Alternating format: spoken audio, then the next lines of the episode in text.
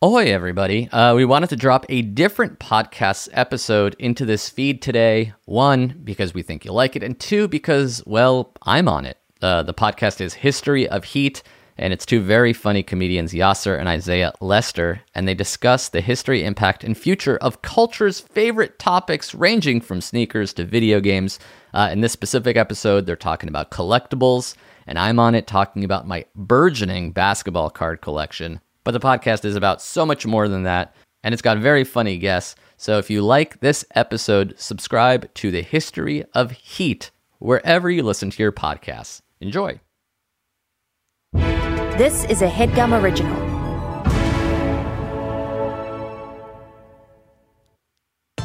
Welcome, ladies and gentlemen, and every kind of person in between. God loves you. This is History of Heat presented by Headgum and StockX.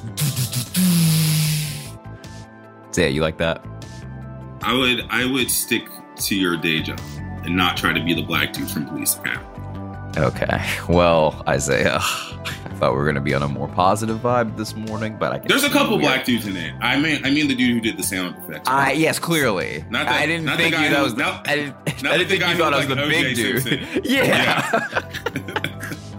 the dude who looks like OJ. Zay, you know, um, we've covered a lot of ground on this podcast, right? We've talked a lot about culture, sports, fashion, favorite brands, favorite designers, uh, why grown men shouldn't wear Billie Eilish sneakers. That was specifically a you thing. Um, I, I, I personally don't believe in policing older men who want to wear teenage girl shoes. I personally think that it's okay if a 40 year old man wants to stand in line to get teen girl shoes. I would never tell a man to not do that. That's something that you need to do, and you need to stop policing men's bodies.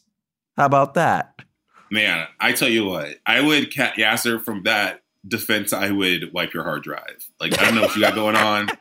I would go home and I would wipe it out.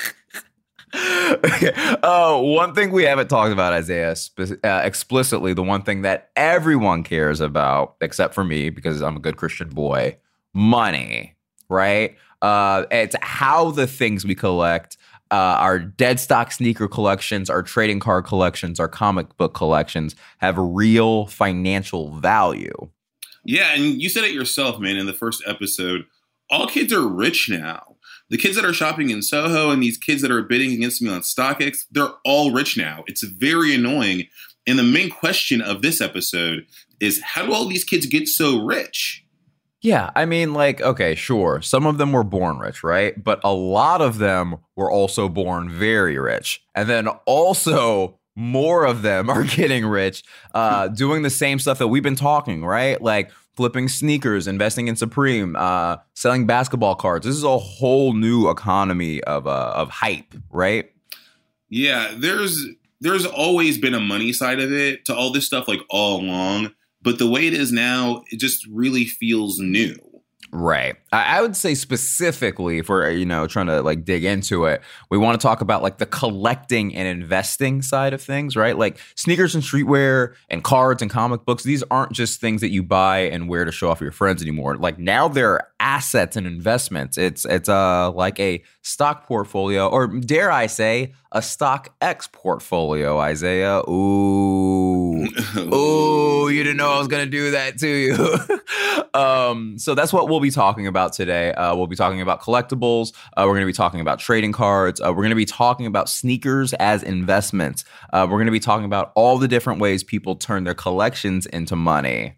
So this episode, we've got Michelle Buteau, the host of uh, Netflix's The Circle. Uh, I'm a huge fan of The Circle. Uh, Yeah. she's going to be talking about her collecting habits, what she's into. We have Amir Blumenfeld, the co-founder of Headgum and the co-host of the podcast If I Were You, to talk about his trading card portfolio and maybe where our checks are. maybe our, where our paychecks are as well. oh god. And we've got uh sworn enemy number one hater dude that we cannot stand senior stock stockx economist jesse einhorn to tell us how to get rich. Now this is history of heat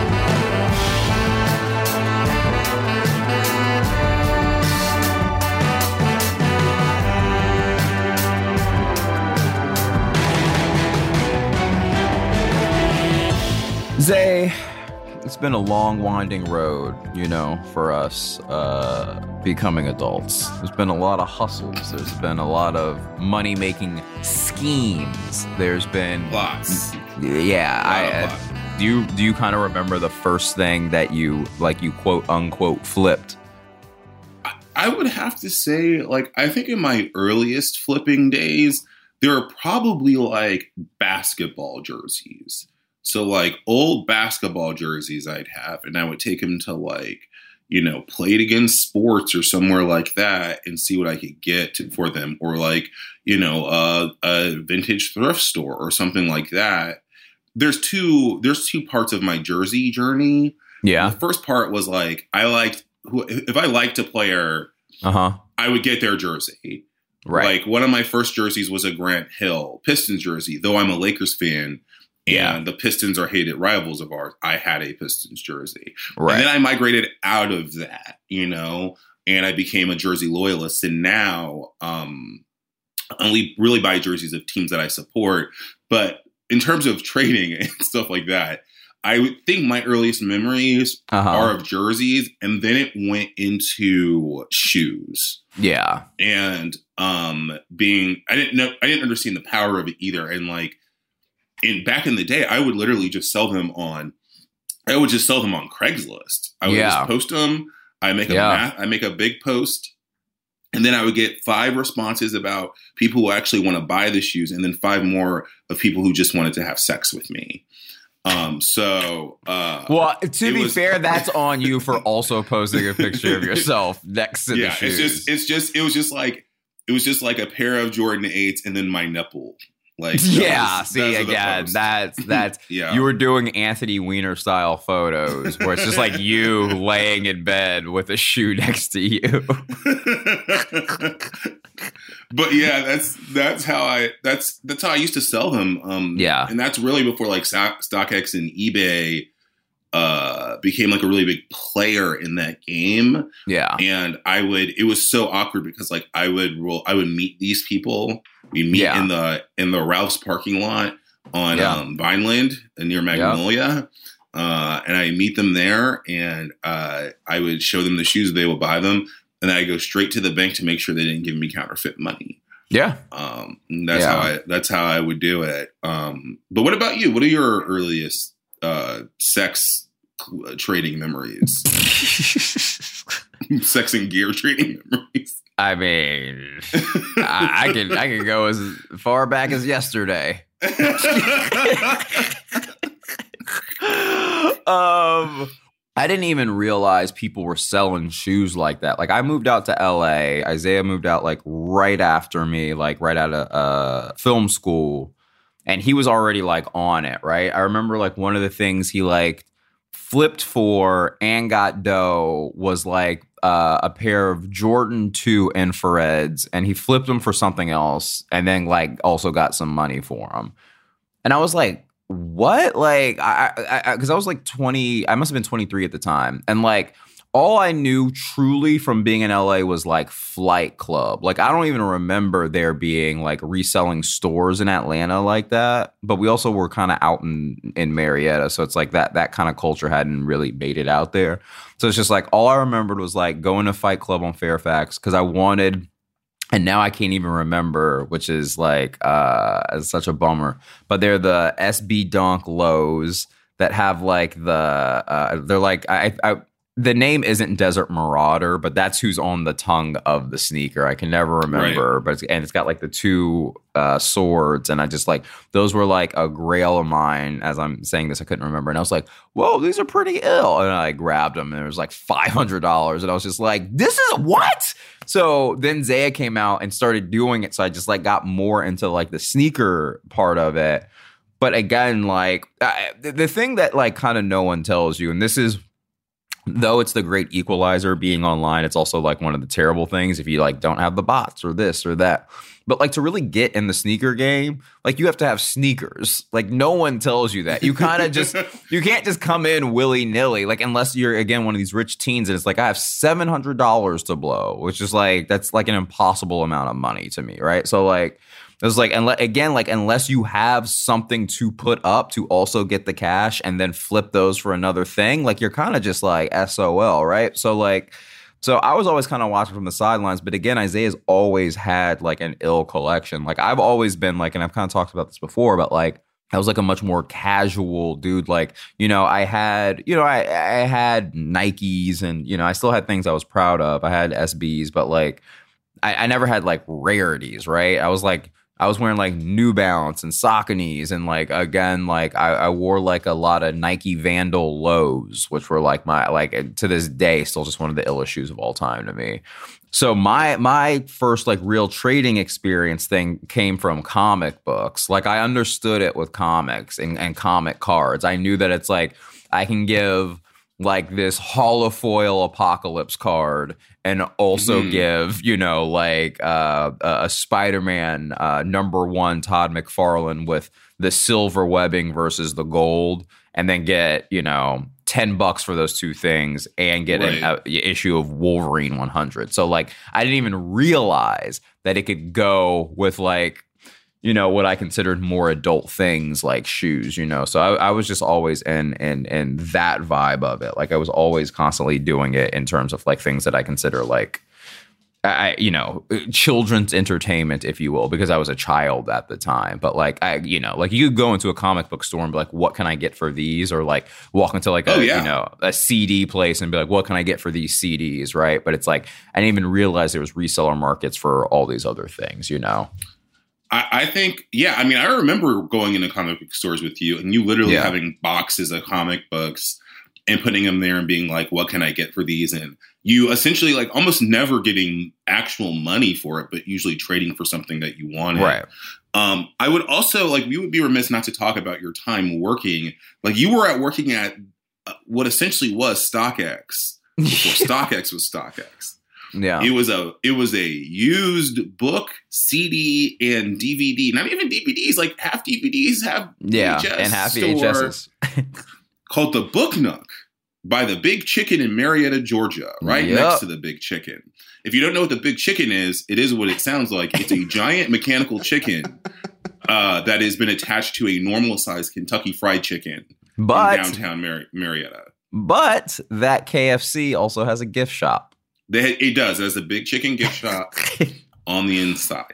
So I would say that's kind of your kind of your trading real origin story right. like having like you were the man behind the you're like, you know, the Sean Wotherspoon of round two, sitting behind a desk and being like, nah, we'll take this, we won't take this. What yeah. is this? Lord of the Rings, uh, pass if it's not the special edition, you know, like doing that kind of stuff. It's not was. the edition that looks like the Bible, so I don't want it. You know? Yeah, that's that's literally what I was about to say. I was like, people will come in there with that regular clamshell DVD version. I was like, buddy, this ain't even the Lord of the Rings one that looks like a book. Get out! Hey, you know what? Get out of town.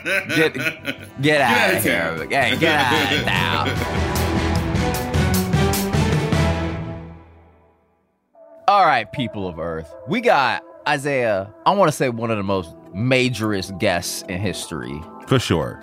And I said majorist because I had to I had to make up a word because nothing nothing quite encapsulates the superstardom of this person we're about to bring on. Truly, I've I've known her since I was a doorman at the improv. A doorman. I, a doorman. A and doorman. you and Isaiah used to come with me because he could eat and drink for free. I'd have I, that would be my only meal of the day. Yeah. Would be the, the improv dinner. and I used to watch this person destroy on stage. She's truly one of my favorite comics. I I, I, can't say enough about her. I, I, mean, she's truly one of the funniest people on this planet. Uh, she has a special on Netflix called Welcome to Utopia, a star of the first Wives Club television series, host of one of the most majorist TV shows in history, truly. also. Truly. The circles.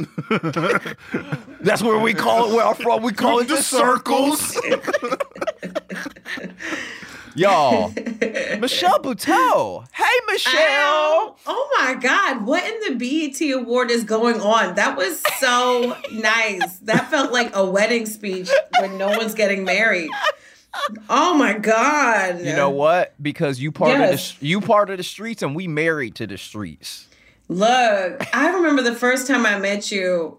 Um, it was it was awkward. Oh yeah, for sure.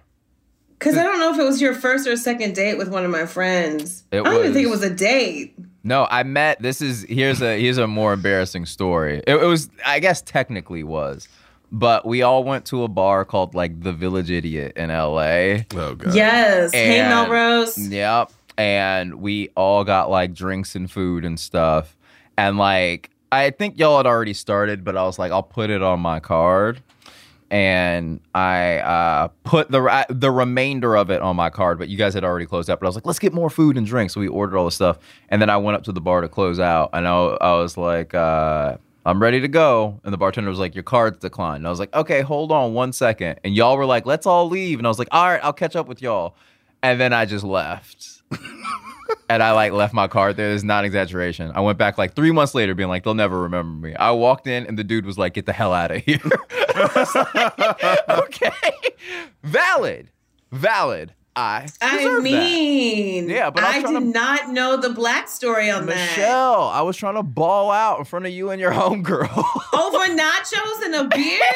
oh no. Nachos and a few beers. Okay. Okay, Which, by the way, looking okay. back, I was like, it was probably twenty seven dollars. Yeah, and I was that's the saddest part I of it could all. not have had less money. Yeah.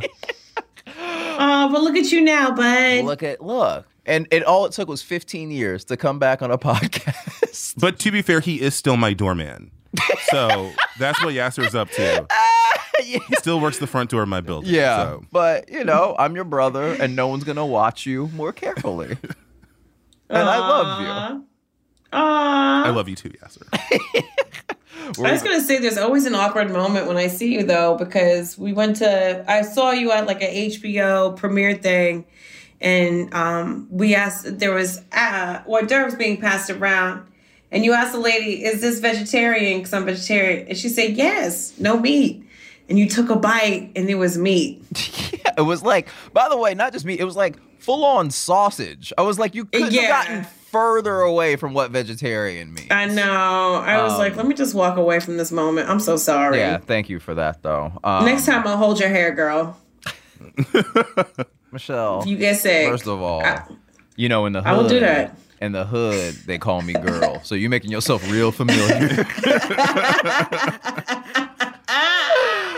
all right, Michelle. This is Yes. we're, we're we're talking about collectibles, and I, Isaiah has a question for you because you know I I as your friend and number one fan have already spoken too much, but he was like, you know. I don't know her as well, and I'm taller and darker and more handsome, and I feel like should interject myself. And I was like, all right, you didn't have to say all that, but go ahead and ask your question. Um, we did meet once briefly outside of the Hollywood Improv, but neither one of you remember that, so I guess it wasn't that big of a deal. was it one of those moments where like a show just let out? And Yes, was a it lot was. of people. Okay. Yes, it was. Yes, it was. That feels like the end of like the night at the club where everyone's coming out and it's like that's what you look like. You know what I mean? Or like when the wedding just got done and we're just like, why is there rice in my eye? So I'm sorry. No, it's okay. I uh, I didn't have the the inner power, inner strength that I have now back then. So if you didn't read it, it was it was me. I had a lot of growing to do. Um, speaking of growing, Aw. Girl, I am so proud of you. What a journey. You better Speaking of take growing- your space. speaking of growing, growing up, did you collect anything? Is there anything? Oh, we got a segue. yeah, I told you my inner power. I can't. I cannot be contained. What in the Steve Harvey is going on, honey? So I love anything that is like slightly Caribbean or African that has um my zodiac sign on Yeah. Oh, cool. So this is what I've like collected. I used to do stamps, but then we moved and um, there was a flood. And postcards, because my dad traveled to over 50 countries for his job, so I used to collect postcards. But really, what I've held on to over the years is stuff with um, my zodiac sign on it. Can uh, it, it was? Did you mention your dad to be like, oh, Yassir and Isaiah don't don't talk to their dads. Was that like a thing? Was that a Yeah, Was that yeah. purpose I'm so glad you. I'm so glad you picked up on it. Okay, I just want to make sure because it feels like you didn't need to say that part. You could have just said I collect postcards, but you were like my dad. I was like, okay, Michelle, thanks so much. Wait, the thing that you were holding up that had your zodiac sign on it, what was it? Just for the, the listeners at No, home. let's get back to your dad. Um, I mean, did someone like like cut their finger? Cause we hit a nerve. Oh. so yeah, I mean, this is from Jamaica. This is supposed to be a lion. Let's just say it is. We don't know. It kind of looks like someone's single auntie at a family reunion. yeah, yeah. And this is like the national flower, okay. and and that's the other things. But what's the? Is it a paddle? What are we look? I'm just trying to figure out what the actual item is itself, or is it just like a beautiful adorned wooden plank? Yeah, you just hang. Yeah, like there's a lot of wood stuff in the Caribbean. Um, Huh, you just hang it up. Now, Michelle, besides talking about your dad all the time, you're also known for having kids. um, people aren't really talking about the career. They're like, she has a dad and she has kids, and that you know, Yeah. that's what you know. I would say the two biggest things. But the question I was going to ask is, uh, you know, and, and we're gonna get into it for you in a second, but like for for the babies, is there something like you know for you it was postcards and like zodiac sign stuff for your your sweet little kids? Is there anything that you're starting to collect for them that you you might pass uh, pass down? Is there is there something they're into like uh you know any things they've shown interest in in in that regard? It's funny because there's a lot of gifts from people, and there's like because my uncle's the Archbishop of Jamaica. There's like a lot of Catholic gifts happening. It's a lot of Noah's Ark type shit being thrown at me. Right. Um, but husband and I like to get the kids a new pair of Adidas's, or is it Adidas? Adidai? Every year for their birthday. Um, so I think the one thing we will end up um collecting, or what is it, bronzing? What do you what do you Yeah, you, You brought brought we're them, gonna yeah. we're gonna t- yeah, we're gonna taxidermy their first pair of vans. Oh, Okay, that you don't have to say it like that. That is uh, that implies uh, something else, dear Michelle. Oh, that is something else altogether. So they're Oh, so God, I you're they're, they're already sneakerheads without even trying, really. Yeah, I can't think of anything else that they would collect because they destroy everything they love. Huh? Oh, okay. Okay. Well, That's kind of how I've been with personal relationships in the past. But again, I've grown a lot. I'm stronger than I once Okay. was, and uh, I don't do that anymore. Well, you're just a walking Kelly Clarkson song, aren't you? I think so. I think so. Please, somebody tell her tell her that.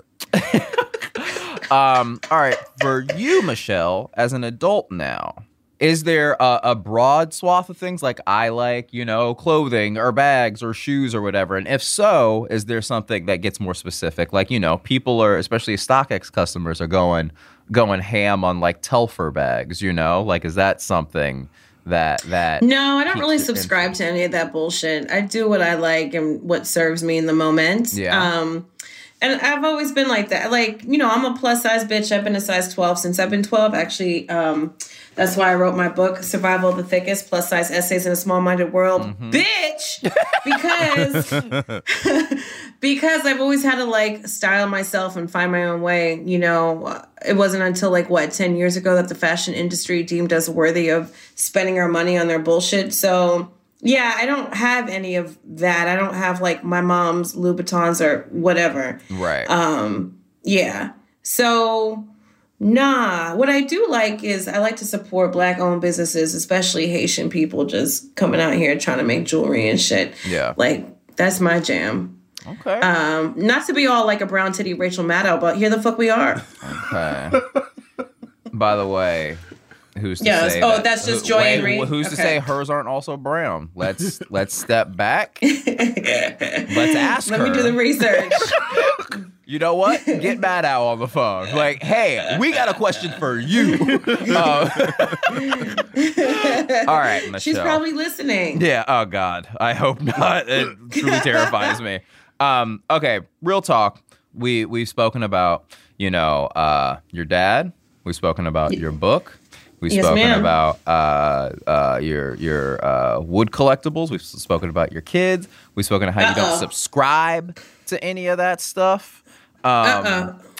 Is there anything else that you want to uh, plug?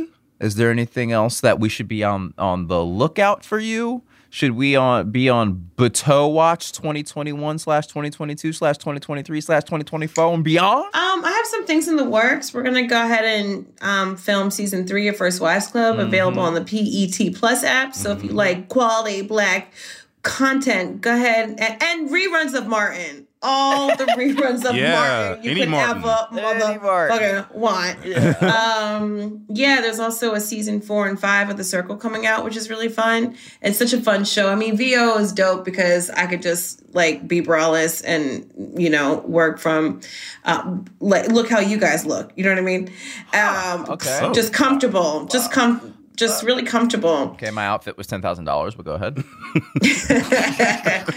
But I also think it's a very important show too because you can't get away from social media, and it's just like, how does that even look if we make that a competition game? And it's so, it's so interesting to me too, like people that go on there and catfish because the reasons why they catfish is sure it's gameplay, but it says a lot more about society. Like, Yeah. I, I'm a pretty girl and everyone's gonna fuck with me and not take me seriously, or I'm a butch lesbian and nobody wants to be friends with her, so I'm gonna be like it's Right. always interesting. Or like I'm a bigger person and I can't flirt with anyone because no one finds me attractive, so I'll be because my strategy is flirting. It's like fascinating and also important. So anyway, season four and five of The Circle, I feel like there's some other stuff going on, but I don't know. We'll see. Okay. Um, on the podcast, are you Yes. willing Oh to no, give your home address so me and Isaiah can come by? no. Okay. Do you have any general advice for us? Just anything? I have general advice for you and for people, anyone that's listening. Um, and I always say this to people too when they're just like, How do I get started in comedy? Which is like such a dumb question. It's like, just start. Don't talk yourself out of what you believe in. The most talented people I know are always in a corner, like second guessing themselves. And it's just like, there are basic people out here making lots of money. You can go out there and just show your shit and do your thing. It'll only get better. Don't be afraid of success or failure. The end. Wow. Okay. That was Now, actually really good. Here's great. the thing. I, I want to give you credit for saying something really smart, but I already have that all tattooed on my back. So you can you Okay, can Nick you can Cannon. stop you can stop you can stop quoting Tuesdays with Maury because I read that passage also. P.S. Little known fact: I used to do warm up for the Maury Povich show when I first started stand up comedy. Um, I really couldn't do warm up. It just ended up being like dance contest between a, like a white person and a black person. So I was like, what the fuck we gotta do? And they didn't even pay me. They paid me in pizza slices. Whew. See, that's because they knew you knew who your father was, and they were like, "She doesn't need any more confidence." That That's show is right. specifically for people like me and Zaya. I feel like y'all should be doing a podcast for 23andMe. Uh, yeah, but they don't on 23andMe. They don't be fresh though. They be all sad because Yeah. they're like, "Who's who's this person in relation to me?" You know, they spend all their money on genetic testing. They don't they don't really I step out the guess, house but it's fresh. really great. They tell you what you're predisposed to, why you might not like cilantro, why you have a freckle on your butt. It's very interesting if you let it. Okay, um, this has been Michelle Buteau for 23andMe. Um, we just want to thank everyone so much for tuning in. But no, Michelle, thank you so much for for stopping by and uh, giving Isaiah the confidence that he's needed. Uh, I, I've been fine. Okay, yes, thank you. That's cool. I didn't even know I was doing this podcast. I thought it was Joe Rogan. Oh no, Oh, yeah. he's next. We're the we're the warm up for Joe Rogan. So have your horse pace ready, girl. yeah, he's he's sick. Oh boy! He's sick right now, so um, he's coming a little late. He said he had a I'm pretty gonna go bad watch cough. episodes of Fear Factor, BRB.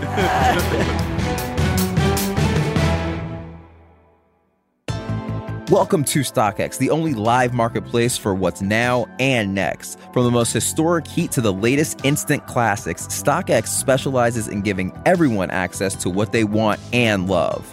With StockX, you have the power to shop millions of hard to find or sold out products at their true market value. And thanks to StockX's live marketplace, you have the ability to instantly shop the latest and greatest. Download the app or sign up online to start buying and selling in a few easy clicks. That's right, you can use the code HISTORYHEAT for free shipping on your first purchase of any order of $240 or more. Start shopping at StockX.com. Access the now.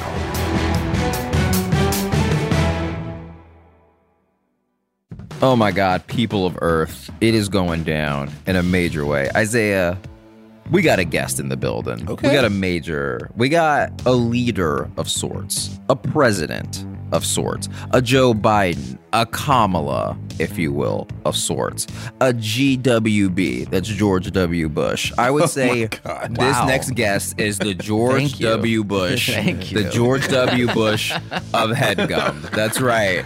Yep. And I don't want to hear another credit out of this guy's mouth. He's for sure the George W. Bush of headgum. He's he's the co-founder of headgum, co-host of the podcast. If I were you, people. Make some noise at home. I want you to stomp your feet, clap those hands for Amir Blumenfeld, ladies and gentlemen. Yes. Woo! Thank you, thank you. I do Oh get that a lot, God. so it's cool that it trickled all the way down to you. All right, Amir, look. You thought you were going to come on here and just tee hee hee and kiki with your boys, Isaiah, Big J, and Yas. But we got some Katie Couric style questions for you. All right? Okay, some Morning show style. Yeah. You know, that we're, we're coming at you like Reese Witherspoon in the morning show. No mercy. Okay. All right? You ready for Okay. this? I I'm scared now, but yeah, I think I you should be. You should be. Where were you the night of December 12th, 1998? Jesus, this is gotcha journalism. yeah, it is. Um, all right, we're gonna ask you some Katie Couric style questions. First one, Amir. There's the collectibles episode. Did Yep. you did you have trading cards as a kid? If so, do you have a favorite one? And ooh, here we go. Here we go with the journalistic integrity. Do you still have that trading card?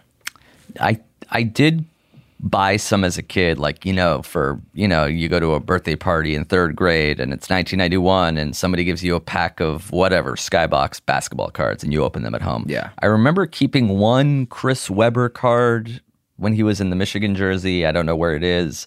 I remember having a Thurman Thomas uh, Bills running back card. I don't know where that is. And then during the pandemic, when everyone was stuck at home talking about how these cards are now worth a lot of money again, I got sucked back into the hobby because it combined my two passions of making a quick and easy dollar and also Nick Van Exel. So together, those things came together. Love it. That's right. Yeah. Okay. Good. But hey, and by the way, big shout out to Sick Van Exel. If you if you at home listening right now, Nick the Quick. yeah, we with you, boy. We man. always with you, Nick. The cool thing about that Chris Webber card when he was in college is that he definitely got paid to make it. Oh, definitely. Um, yeah. So that's that's my favorite part about that. And the shorts were so baggy they came out of the card. Kenyon Martin style. Well, it was filled with the the shorts. The shorts were sagging because they were filled with money. Yeah, cash. booster, sweet booster cash. Um, so what what kind of cards do you collect now? Uh, are you still in the basketball world? or- Yeah, mostly basketball. I sort of tried to dabble in football a little bit, but that didn't really appeal to me. I'm more of a basketball fan. I do have one random hockey card in my collection, which is I couldn't afford the Wayne Gretzky card, so I went for the one other player I can name from my childhood, which was a Patrick Roy, goalie for the Montreal Canadiens. Rookie card. I noticed that there were only 90 of these PSA 10 graded Patrick Roy rookie cards. I'm like, you know what? If I can't afford a Gretzky, give me the best goaltender. And again, I don't watch hockey, so I can only assume he's the best goaltender of all time because I actually remember what his name is. So I bought one of those too. But the rest of them are basketball. Oh, that's tight. I mean, yeah, I think so. He's like the again the only goalie I've ever ever yeah. heard of. I remember him playing in my Sega Genesis game growing up. I remember Gretzky, I remember Patrick Roy, and like a few other players. So I went for the one that I remembered. Yeah. that that Wayne Gretzky card sold for three point seven five million dollars recently. Yeah. So if I can get So I'm half kind of of that surprised you Roy, can't, can't afford that. That's good. Yeah. I honestly, I'm not greedy. I will take that two thousand dollar card and I will sell it for one point eight million. That's enough too. like, I don't need the full Gretzky for it. And if anybody's listening, you can make me an offer at one five. I will gladly take it. Yeah, that's really kind of you. This Roy card is Wow, just burning man. a hole in my pocket. Okay, uh, just real quick. I know you think that's the most second most expensive um, hockey card, but I did look, and it is actually Adam Banks from the Mighty Ducks. really? Um, Damn. Yeah, the character Adam Banks from the Mighty Ducks, who left the nice team to play for the Mighty Ducks. I was gonna say, was he the Um, one without the dad? But that was Charlie. That was Conway, right? That was yeah, He that had- was Charlie he was- Conway. he had no dad. Adam Banks was preppy slash cake eater. Remember? Oh yes, Cake Eater, Um, of course. Yes, um, very famously. So, Amir, you're not doing nearly as well as you think you were. Um, question for you, Amir, Yeah. aka Kamala, aka George W. Bush. Yes. What is the most expensive card you own or Wow. that you've paid for? I went Dutch or whatever the three way equivalent of Dutch is on a LeBron James PSA 9 rookie card. Those were like $10,000 at the time. I'm like, I don't want to spend the price of a car on a piece of cardboard. Let me grab two friends that are Laker fans like me. Let's buy a LeBron James rookie card. If it's worth as half as much as a Michael Jordan rookie card one day, that'll be a fun investment. So we went three way on this 2003 Topps Chrome LeBron James rookie card Where does it live? it rotates. So it was in my house a little bit. Now it's in my friend's house, maybe the third friend's house. It's like that Simpsons episode where they split the comic book three ways. Uh-huh, So yes. yeah, he gets Oh it on Sundays God. and Thursdays. I get it on Tuesdays and Fridays. and then there's one day a week where you know that's God's day. We give it to the the man upstairs. You give it to the Lord. You just put it in the sun. we put it in a hot Oh air balloon, and if it loves us, it comes back. That is so so funny. The goat deserves the goat, yeah, yeah. No. the glory, you know. the yeah. god of all Yeah. time. Yeah. Yeah. Man, ultra light beam. Yeah. Um, so what's your what's your grail card? Uh, the the best card that I own, or the one that I'm aspiring to get one day. I think a grail is something that you kind of aspire to get to get, in my opinion. Well, since getting into this hobby nine months ago, uh, it seems like the biggest, most expensive, fanciest card is this Michael Jordan 1986 Fleer rookie card. There's like only a certain handful amount of this PSA 10, which is like a mint condition card that's 40 years old at this point.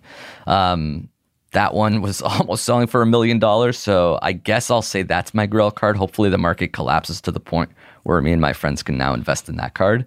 Um, we already have the LeBron rookie, and then there's just favorite players of mine growing up: a Nick Van Exel rookie card, an Anthony Peeler rookie card. Let me give uh, Elden Campbell a shout out.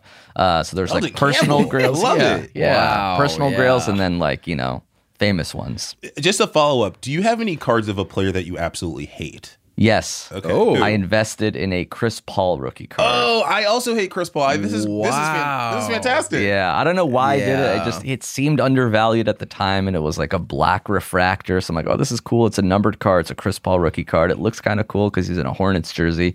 Dislike Chris Paul as a player. Think he's kind of annoying. Think Super he's like you know not fun to root for. But it, it just seemed like a good business investment. I So, guess. so were you like rooting for the Suns in the finals because it would have probably doubled in value if he'd won that won that chip? I was kind of conflicted because like I had this Chris Paul rookie card, and then I also bet on the Bucks to win the finals before the playoffs started. Yeah. So I'm like, okay, you know what? Either way, I'm happy. it's a short-term, long-term Slash- situation. yeah, exactly. Yeah, Chris Paul has that uncle energy that I just don't like. He's got that. He's just got an uncle. You know where them kids at. It's the gif of him laughing and then not laughing anymore, Oh, and that's like his essence. Yeah, it Like he's just a he's a I don't know. He's a troll. He He's a twerp. He's uh, a he's annoying, but he like he's so good at it. He's really good, and then he also cheats. So like Yeah. you don't have to do both, Chris Paul. You're great. You don't have to run into people also and yell at the refs. Yeah, he's just. Yeah, he's so annoying. Great basketball player though. Amazing. Yes. One of the best point guards of all time. time. Let me not Yeah. tank his value. The card is worth thousands of dollars, I assure you guys. and I love him personally. Well, as someone who's known as the Chris Paul of podcasting, I gotta say that this is pretty The pod pretty god. conflicting for me. Yeah. well, it's it's you know what they mean is it's just that like I should be taller and I'm not, and I have really nice eyes. Oh wow, thank you. Okay. I'm So- probably Chris Paul's height. I'm like a little under six feet, which I assume Chris Paul Yeah. is. Yeah. In his wax Yeah, yeah, Jordans, for he's sure. probably a little bit over six feet. Oh my god. Yeah. Um, I, I mean, I take shots on every at Chris Paul on every podcast I'm on. Yeah, so you know this. yeah, stuff. yeah. This is really. I This truly is do. not. You're gonna get cast in a State Farm commercial with within one day and be like, I'm Yeah, such yeah, a big yeah. fan. Wait, I feel like uh, I feel like our own, you know, our best friend, our own Robin Quivers, Jesse. oh, Jesse had a question. I'm raising my hand. to I'm in raising. there. do this. can't see Yeah, because you're yeah, listening to this, do but I'm raising my hand. No, I'm curious. Like, so okay, you you're you're you think about these, you know, as investments. Like, how how much are you really like taking this into account to your long? You know, you. I'm sure you're a smart man. You're a financial planner. Yeah. You've read all the books about how to retire at a at a young age. You know what? You know how how big does this actually play into your like long term retirement plans? Is this just funny money, or are you like, you know what? This I- is going to pay for a for a, for a lake house someday. I think it's mostly funny money. It's money where it's like if it all these cards got devalued, it wouldn't ruin me. Yeah. I'm not like putting my actual life savings into these things. But like at the same time, if they like, you know, five to ten X, I'm like, oh, that's kind of fun. I I was so smart in 2020 that now it's 2036 and this Patrick Roy card is worth eight hundred thousand dollars because I don't know he was in a famous murder suicide and there's only oh ninety two of these. What? I mean, you know these hockey players. yeah, the yeah. goalies Their, their get enough heads aren't hits. good. Their heads aren't good. Yeah, yeah, yeah. Take enough hits. yeah. I mean, obviously, I don't want it to happen, but I'm just saying I'm financially incentivized for Patrick Roy to maybe go crazy one day, kill a few people Hey, himself. hey, Amir, you're saying that now, but the value of my Chris Benoit trading card tanked, tanked after that whole thing. Yeah, Jesus. man. So be careful. Now I don't know what to root for. I'm Yeah. really conflicted. hey, you know what? I'll say don't root for a murder suicide. Okay, that's, what I fair. would But you know what? You called me the George Bush of podcasting, and I yeah, was very that's- conflicted. Yeah, he's doing it. He's Yeah. doing the George Bush. I'm going to throw my shoe at you. Yeah, watch this drive. Remember that from Fahrenheit 9/11? Oh yeah, buddy. Yeah. That was that was the was that the was that the closing thing or was the closing thing him stumbling over the shame on you quote? Oh no, I think it was that. Now watch this drive. Yeah, Yeah, it's so funny. Great Man, drive. Man, Great One of the best one of the best comedies, Fahrenheit 9/11. yes. People don't talk about it that much. Oh my god, I know. Do you guys remember that shoe that they, they threw at George W. Bush? Yeah, he ducked it really well. Yeah, we- we have we have that on StockX. Wow, you Yeah. have that What, shoe. what, what is it? Uh, it's a Air Max One. Oh, man, that's a decent sneaker. You're checking your good shit at Yeah, George W. Bush. Right, Oh. left. No, he threw that, both, that's why it was such a powerful political point. I would have worn a pair of Reeboks. If he just thrown like a beater at it, it wouldn't wouldn't have made I was nearly like, as much is of the, the. This is the damn chucking a shoe at Bush. I, I'm wearing some One of one. yeah, yeah. Yeah. shape ups. I have the shoes. I, I bought them off StockX. I have the shoes that Terry Crews was wearing when he tweeted uh, BLM is becoming black supremacists. Wow, what shoes are Um, those? Yeah, yeah. They're worth four bucks. damn it. Yeah, they're worth four bucks. I, I sold them to someone who works at Newsmax. um, Amir, it feels like Amir, it feels like you are like, I love what these guys are talking about, but I gotta go. No, no, So- not at all. Look, man, it's so clear you gotta go. Okay, So you know what? You should just get out of here, okay? thank you, and thank you for having me. Um, Oh, hey, man, thanks for you being on. First of all, first of all, don't play us like that. You begged us. You were literally begging us every email, every text, every tweet. We, you know. Isaiah, pull up the tweets where Amir was begging us to be on the podcast. Those were DMs. We don't have to air yeah, yeah. I don't, laundry. do it. I'm not, I don't want to encourage people to go to my Twitter. Um, okay, Amir, Amir, you've already, you know, we plugged the podcast. We Yep. plugged how you are our boss. Hell yeah, Um, you did it all, and we got it out is of the there? up Do you want to? Well, do you want to give everyone your home address real quick? Yeah, I mean, I guess it's three one eight South Broadway Avenue, New York. Uh-huh. New York. Uh huh. Um, one zero four.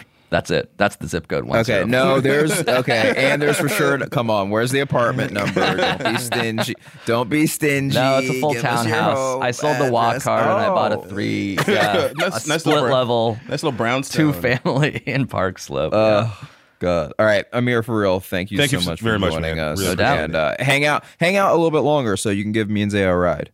oh my gosh! All right, fine. Can I leave now and call you guys an Uber? Do I have to wait? no, no, you have to wait. All right, fine. I don't want to wear a mask, so know.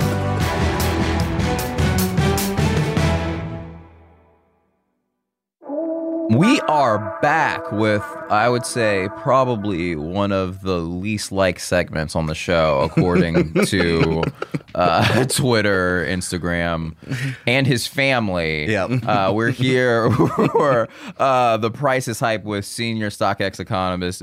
Again, not not very beloved, Jesse Einhorn. Um, we brought, we did, we keep having him back, even though people are like, definitely not. Yeah. You know, that's Yeah. the big thing. I would say, like, people stop me on the street. They Yeah, don't really know. know. me like that, but they're like, "You're Yassir Lester." I'm like, "Yeah," and they're like, "You, the Jesse guy." Yeah. big no, and they do a thumbs down. Yeah, you know. No, it's like my dad. Uh, my dad actually sent Yassir an email being like, "Can you can you just like not have the segment? I'm, I'm ti- love the podcast, Right. but I'm tired of hearing this guy talk." And Right. That's my dad. Yeah, I, no, mean, the I was thing BCC'd on that email. Yeah, he I was BCC'd. He actually he d- he were a bunch of people were, were actually CC'd. He doesn't know the difference between BCC and CC. okay, okay, So okay. like he actually put like all, like my teachers growing up, Yeah, like yeah. a couple cousins. You were on that, and like he couldn't even figure out how to BCC it. So it's like I saw them all, and Yeah. uh, it was really uh, a blow to my Well, I was gonna say, yeah, and this is weird, but your girlfriend called Isaiah on Facetime and said, "Can you stop? Like, I don't like the way Jesse sounds on the podcast." Do you remember that? Yeah. I've Yeah. never. There's never been such a consensus of, Yeah. of, around around a single issue than like me not doing the second. But you know what? Contract's We gotta keep contract. doing. We, we gotta, gotta keep, keep doing, doing it. it. Wow. So let's do it. Yeah. Let's Uh, do it. Yeah. So, how are the kids on the streets, um, in their uh, their homes, houses that I'll never be able to afford to buy, making money off collectibles? Yeah, I know. I mean, it's it's crazy. Stepping back for a moment, it's like you know we've been we we talk about this a lot at StockX, which is like this new. There's this new paradigm emerging of alternative asset class investing, and it's like no one just wants to invest in like Walmart stock anymore, or like you know whatever Oklahoma real estate. Like everyone wants something that's both like culturally meaningful, but also kind of like financially savvy. And and there are a number of these products that have emerged: sneakers, but also collectibles, trading cards, comic books, um, that serve this kind of dual function. Right? They are both you know cool to consume, right? They're cool to own and collect, but they also are like you know kind of a savvy investment. Mm-hmm. I think we've kind of talked about this before, but like especially with like a collectibles market. You as senior economist, are there like tangible cultural moments or things that you can look to and say like this has affected the price of for the sake of argument, not even just like sneakers, but like things all around. Like col- n- now collectibles have gone up, or like trading cards Yep. have gone up because LeBron talked about it, or you know uh, whatever. Yeah, trading cards are, are probably the best example because there's like a really predictable uh, kind of movement, both in like the overall market and then specific cards. So it's like, yeah, like when a player gets injured, value goes down, right? When a player gets like inducted in the Hall of Fame, value goes up. But then there's like crazy seasonal stuff. Like pretty much every time the NBA draft rolls around, like the market heats up and like prices start start going up. And so there's like, you know, I think trading cards are maybe the best example of that. But then like outside of that space, there's obviously I don't know if we talked about before, but like, you know, with sneakers, for instance, The Last Dance had this like huge effect on on sneaker prices, particularly Jordan prices, and also like Pippen Pippen stuff on StockX, Robin stuff. It all went up in value, um, and so those kind of cultural moments can also be huge for for sneaker collecting as well. Okay, I have two questions. One, do you guys think Scottie Pippen is okay? And number two, if you had a trading card, a trading card of yourself, and someone put it on StockX, what do you think the highest it would go for is? Uh, I think right now, like I'm gonna give myself fifty bucks. I'm, I- gonna go, I'm going for fifty.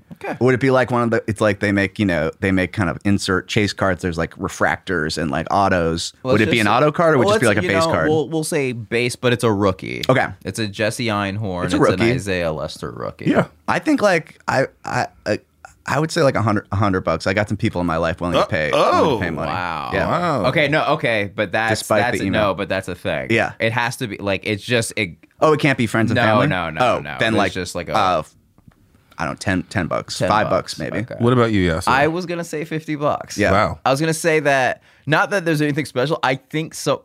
Seeing one person bid on it would drive it just enough till at once it got to 50, someone would be like, wait, who is this guy? right. There'd be like some hype. yeah, like it would just Yeah. kind of be like, oh, I gotta get it. Right, Wait, right. There'd what? be like some, yeah. some y- Yassir rookie FOMO right. in the marketplace. um, But yes, I and then Pippen being okay. I mean, I hope so. It was like you know we got there was a lot of interest in the Last Dance when when that came out, and and it was like ninety nine percent of questions about that team when it comes to StockX are like, tell me about Jordans. But Right. that week, the week of the Pippen episode, people wanted to know what Pippen products were doing on StockX, and Yeah. it was it's nice to give the guy give the guy his flowers. I mean, he's so good. It's just like I just like that now he's gone full. Phil Jackson sucks. Michael sucks. Yeah. It's just very. He's bitter. it's, uh, He's a bitter guy. He's a bitter He had a good life though. He had a so good life, you know. But future will ruin if once future's involved in your life. yeah, you can't. Just- It is a it is a stay it is a grease mark you cannot get out of a t-shirt. So if future's listening, please stay away from me and my family. Yeah.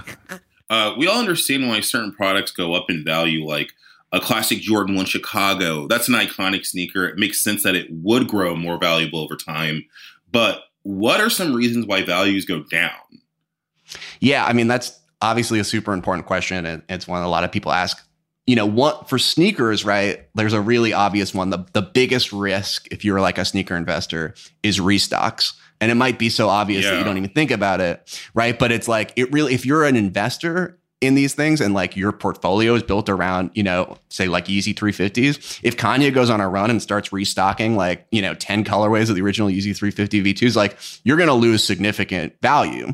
Uh, we actually did like a study of this and tried to quantify like how much restocks affect, you know, Yeezy values. And because Kanye was doing this a lot, there was a, he still does it a lot, but there was a period where it was like every other week there was a new restock. And we found that values for, for after those restocks went down between like 30 and 50% on average, right? So like if you had a, you know, like a Yeezy Beluga 2.0 and it was worth $400, like it would be down to, you know, 250 uh, Right. maybe even maybe even $200 after the restock um, prices would go back up eventually but like it's a pretty significant hit and like you know with kanye especially that was an interesting time too because you probably remember he was like on this tear where he was like i'm going to democratize access to yeezys. I'm going to make it so everyone you know there's a yeezy in every household. Um, and like and like you know what, what that was basically signaling is that there's going to be a huge influx of supply and that there's like the, the runs on these things is going to be huge. And so like that was a real risk. And there was there was a there was like a, a few months there where where where Yeezy price premiums and Yeezy prices like really bottomed out.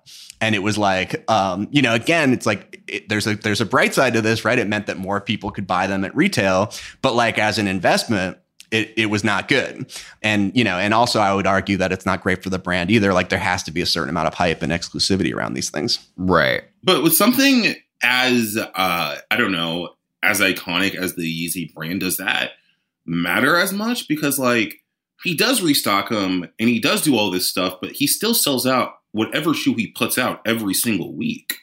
So Yeah. is it I, is it more important for other brands to be more aware of that?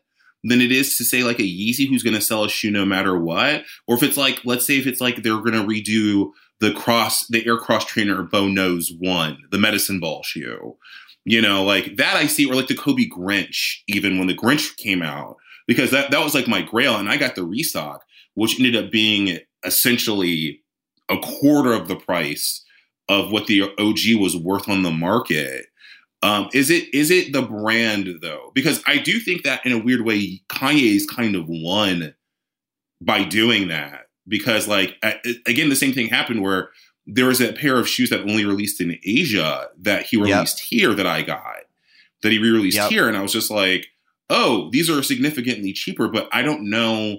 Is that one specific pair though. Like I I don't know like and I know like there's rumors of like the Beluga reflectives coming out soon that are he's supposed to the room the word on the street is that he's releasing a million pairs of them so Yep. clearly, the Beluga OG will be more valuable than the reflective. But I was just wondering, like, does it matter more for certain brands than it does for others? I do think, I mean, I do think Kanye has a certain degree of like um, invulnerability to this just because he is such Right. a strong brand. But, but, you know, two points I'll make. One is that like, you know, there was that time, I think it was like 2000, I want to say like late 2019, 2020, where they were, there were so many Yeezy releases and the, there was, the releases were, there were so many of them that prices really were like kind of bottoming out and they weren't selling Right. out. There were a couple instances where they would sit on shelves and like you could get them for days. And like, you know, Right. alarm bells were going off, um, you know, I'm sure in Calabasas and, and to some degree, you know, also in, you know, among, among the day traders and, and resellers and, and, and investors in these products because it was like, oh, this could be the end of, of the Yeezy brand. Wait, can And I then, ask? like- a, can I interject Sure. with a question? Yeah, because absolutely. here's here's here's the uh, if we're talking about like the stock market of it all and the investment of it all, like again, so much of it is speculation, right? And I think that also what we're talking about that I think can't be separated from that is the idea that like Kanye became like publicly became like this hated figure for a second, right? Not amongst me and Zaya, but like um but he was Yeah. on a, you know, it was the Trump stuff. There was like a lot there's the red hat stuff, like him and Jay-Z, like there was all these things happening, like an Yeah. announcement for running for president. So it's like do the the hard part for me to reconcile is how much of that was actual public disdain that was Yeah. happening along with uh, a huge surplus of shoes. Because I wonder if had he just for the sake of had, does, if and, and this again this is a speculation but if Kanye stays quiet and releases the same amount of shoes does he still sell out? And I think December actually will be kind of this December will be the the kind of marker or litmus test for that right? He's releasing 14 Yeezys this month and Yep. like this is politically the quietest he's been in a long time. So I guess maybe we'll see. But anyway, sorry, I was just wondering No, if, I mean, if that's a- they look at that. That's a great. That's a that's a great point. I mean, there was like this is I think a this is not a debate that most people know about because most people aren't this deep in the weeds. But there was kind of and there is this like kind of debate, right? It's it's it's basically a demand side versus supply side debate about why Yeezys sort of had that had that low point. The the supply side argument is that there was just too many Yeezys being released, and the demand side was like the MAGA hat. And like your Right. point is that yeah, if he takes out the mag takes takes the MAGA hat off and it's just the supply side this this December and we get 14 Yeezys, like you know, will will we see the same kind of effect on prices, or will these still be like real investable, like high quality investments? And that's a great, it's a great like sort of natural experiment. It's like you know, ideally he would like change his party registration and like you know endorse you know Pete Buttigieg for uh, for for for president, so we could get like a pure A B test of like you know how Kanye's politics affect. I I honestly think think, saying he's for Pete Buttigieg would actually hurt him more. he puts uh, he does like a Panic at the Disco like oh my dance. God! I yeah, I truly be like, oh, I, I would be like, I'm out. yeah, that might kill it. I mean, Yeah. I, it is like a very, it you know, it's a super interesting and, and kind of open question. I will say that, like, Yeah. you know, what we saw to, to give us another data point, like what happened with Pharrell NMDs, where they released just a ton of Pharrell NMDs in like 2017. Yeah. and the and the they went used to be one of the most like high quality investment sneakers you could find. Like prices would stay up, and they released. We did a study of this, like the number of releases during that like 2017 era, it was insane. Like it was like one every other week. They went from being very limited to being ubiquitous, and prices just collapsed. Like these sneakers used to go for three times, four times retail, and they then they would not sell out. They would go for like under retail, and it took it's taken years. I don't know if they've ever they really haven't come back in any meaningful. Way. It way. hasn't fully recovered. It hasn't fully recovered at all. No, Yeah. Yeah, not for the NMD.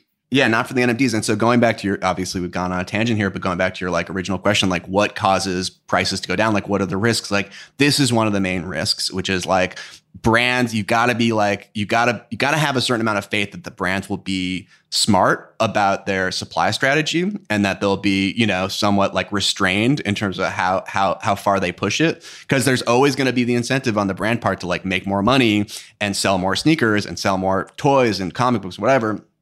Um, but like they also have to be smart and you gotta have to trust them to be smart that they're not gonna flood the market and just kill everything. Uh, cause that can really happen. An analogy, Right. another analogy, right, is what happened in the nineties with trading cards, right? Like, um, you know, in the, at the peak of the junk wax era, uh, the card companies were making 81 billion cards a year. 81 billion they were making.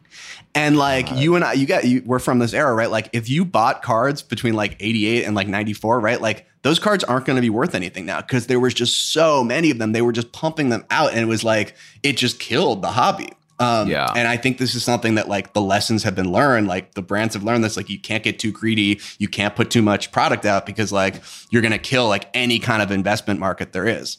Yeah. Well, Jesse, first of all, you Yeah. talked way too much. So I I. I, I- will say it feels like it's time for you to ask us questions. Let's do some questions. We'll do a quick lightning round. I wanna I wanna test some knowledge here, what we learned, uh, and we're gonna be there's a quick Q and A about investments and collectibles. So let's start out with this. So I'm gonna give you four kind of types of assets, and I want you to rank which are the most profitable from from best to least. Uh, and so we're gonna start out with Jordan fours is one, KAWS collectibles two, Air Max ones three, and then the Dow Jones Industrial is four. Uh, so, so, so those are your four. Those are your four categories, and we're going to be looking at just to give you a time frame. Let's say from the beginning of 2020 to the present. You know, which of those four, from from best to least, was the was the best investment versus the worst investment?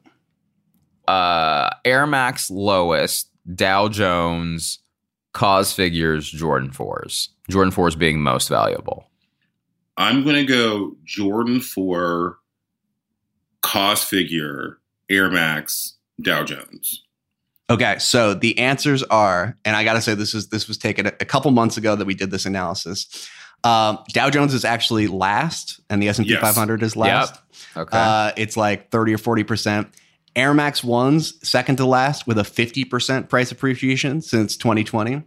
KAWS figures are number two. Uh, they've appreciated by about 60 or 70 percent on average since 2020.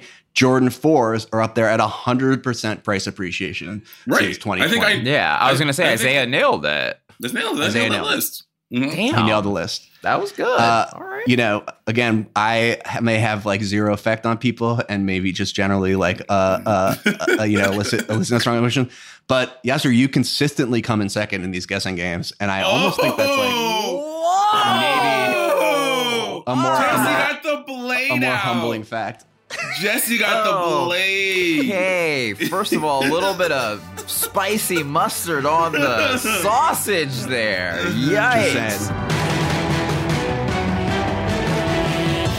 All right, everyone. That was uh, resident nerd Jesse Einhorn, StockX senior economist. Probably just tip tapping away on one of those calculators that prints out the, the numbers. He, Like you wear- have to crank it as you go. and you're like, he wears a little a visor. itself. Yeah.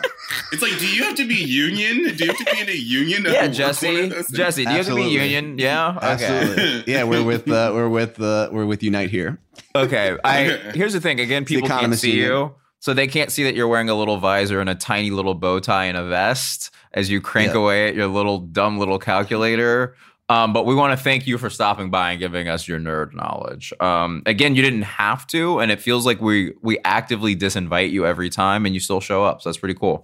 Yeah, and I just want to say solidarity. Appreciate you supporting our union, and uh, you know, it's like we'll see you on the senior economist picket line. oh my Oh, god! yeah. All right, um, Zay, you know what we got to do now, right?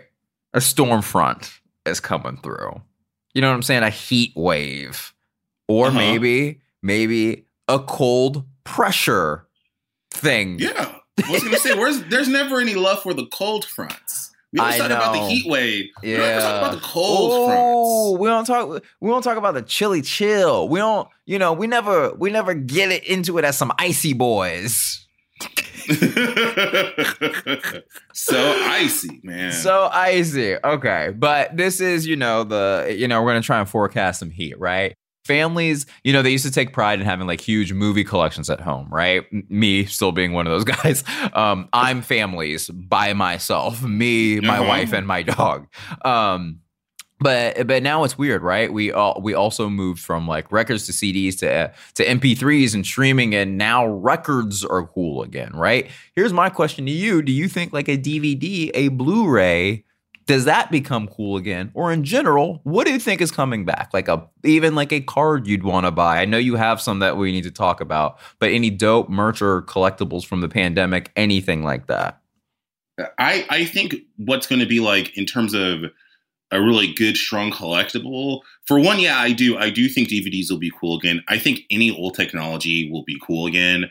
Yeah, I think that like uh in-ear wired earbuds that aren't Apple, you know, just like old headphones and like CD players. You see places like that'll have like the first, you know, first generation iPhone, it's like 10 grand.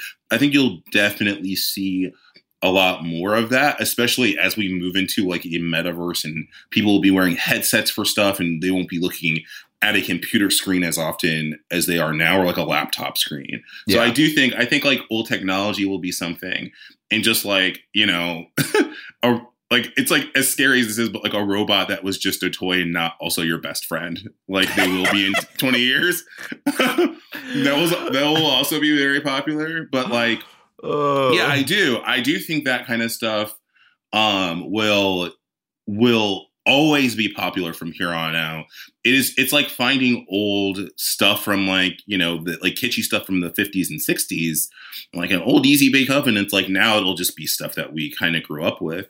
But in terms of what I think the future is going to have in terms of collectible, I think it's going to be like newspapers and magazines. Like even more so Oh. as it even more so as it is than it is now, but to like have a Time magazine cover with like whoever on it or like the person of the year from 1994 will Right. be that'll be like a big get because papers are dying. right. So I think to have that or like an old like an old newspaper or something, I, I think like that will be a collectible thing. Us the sports section from when Tampa you know Tampa Bay won the Super Bowl last year, just stuff like that.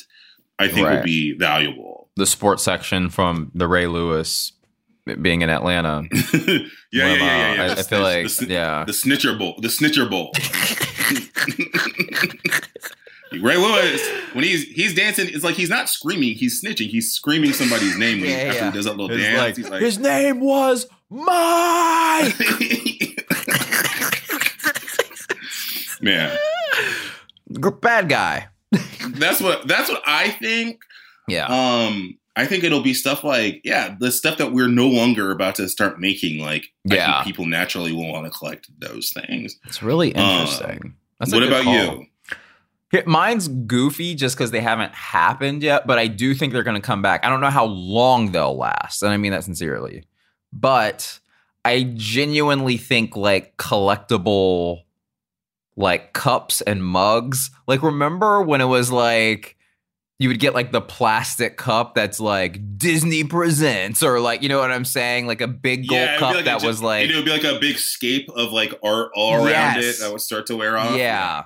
I weirdly think it's going to be stuff like that because, like, those things, they still make those things, right? Like, if you go to a Super Bowl or a World Series, uh, like a sporting event, whatever, like, all those things still exist, but they don't hold any value. Whereas when we were kids, like, you would, like, run to a Burger King to get one of them, The- right? you get the yeah. They're doing fi- a set of five out of five, and you had to Yeah. get like I got one through. I got one, four, and five. I need the other ones. Yeah, Right. like yeah, you Yeah. definitely get that. yeah. But like yeah, I actually just because the Braves, you know, uh Braves just won the World Series. Shout out to Right. the Braves.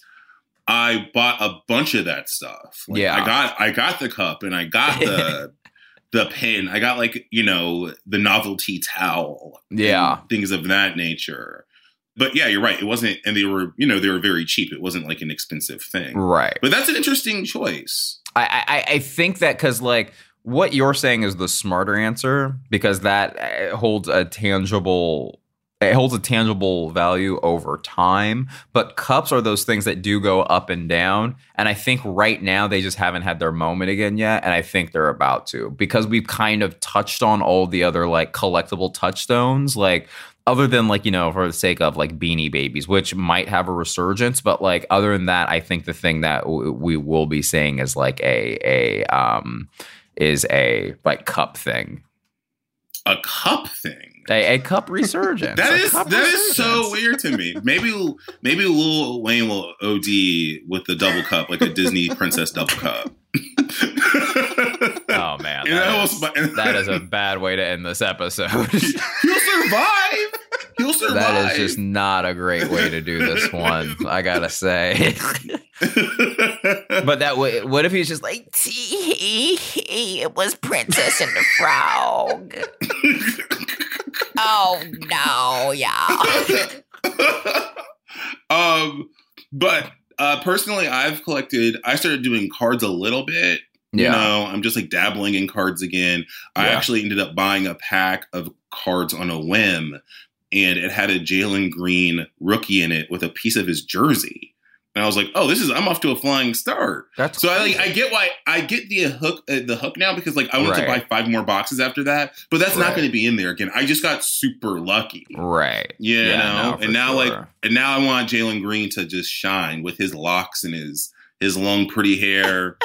you know, he's got he got, he's like he got like the pom pom Yeah. braids. You know, like for the girl, the little girl from the Proud Family. Yeah. He's got like that. He's got that look Yeah. going on. Yeah. Okay. Well, look, I feel like you ending it on like a little Wayne Jalen Green thing is way worse than me calling it a cup thing, but I digress. it's Ariel. the little mermaid drinking off something blue. it's like, you mean the ocean? You mean the ocean? All right, y'all. Thank you so much for listening to History of Heat presented by StockX Oh, and Headgum. Uh, the first nerd, everyone knows his name. Uh, my name's Jesse Einhorn. Thank you very much. Oh my god. And my co-host, my co-host and my best friend, his name is Isaiah Lester. and I'm Yassir Lester. Thank y'all so much for listening, and we will be right back with y'all soon. Peace.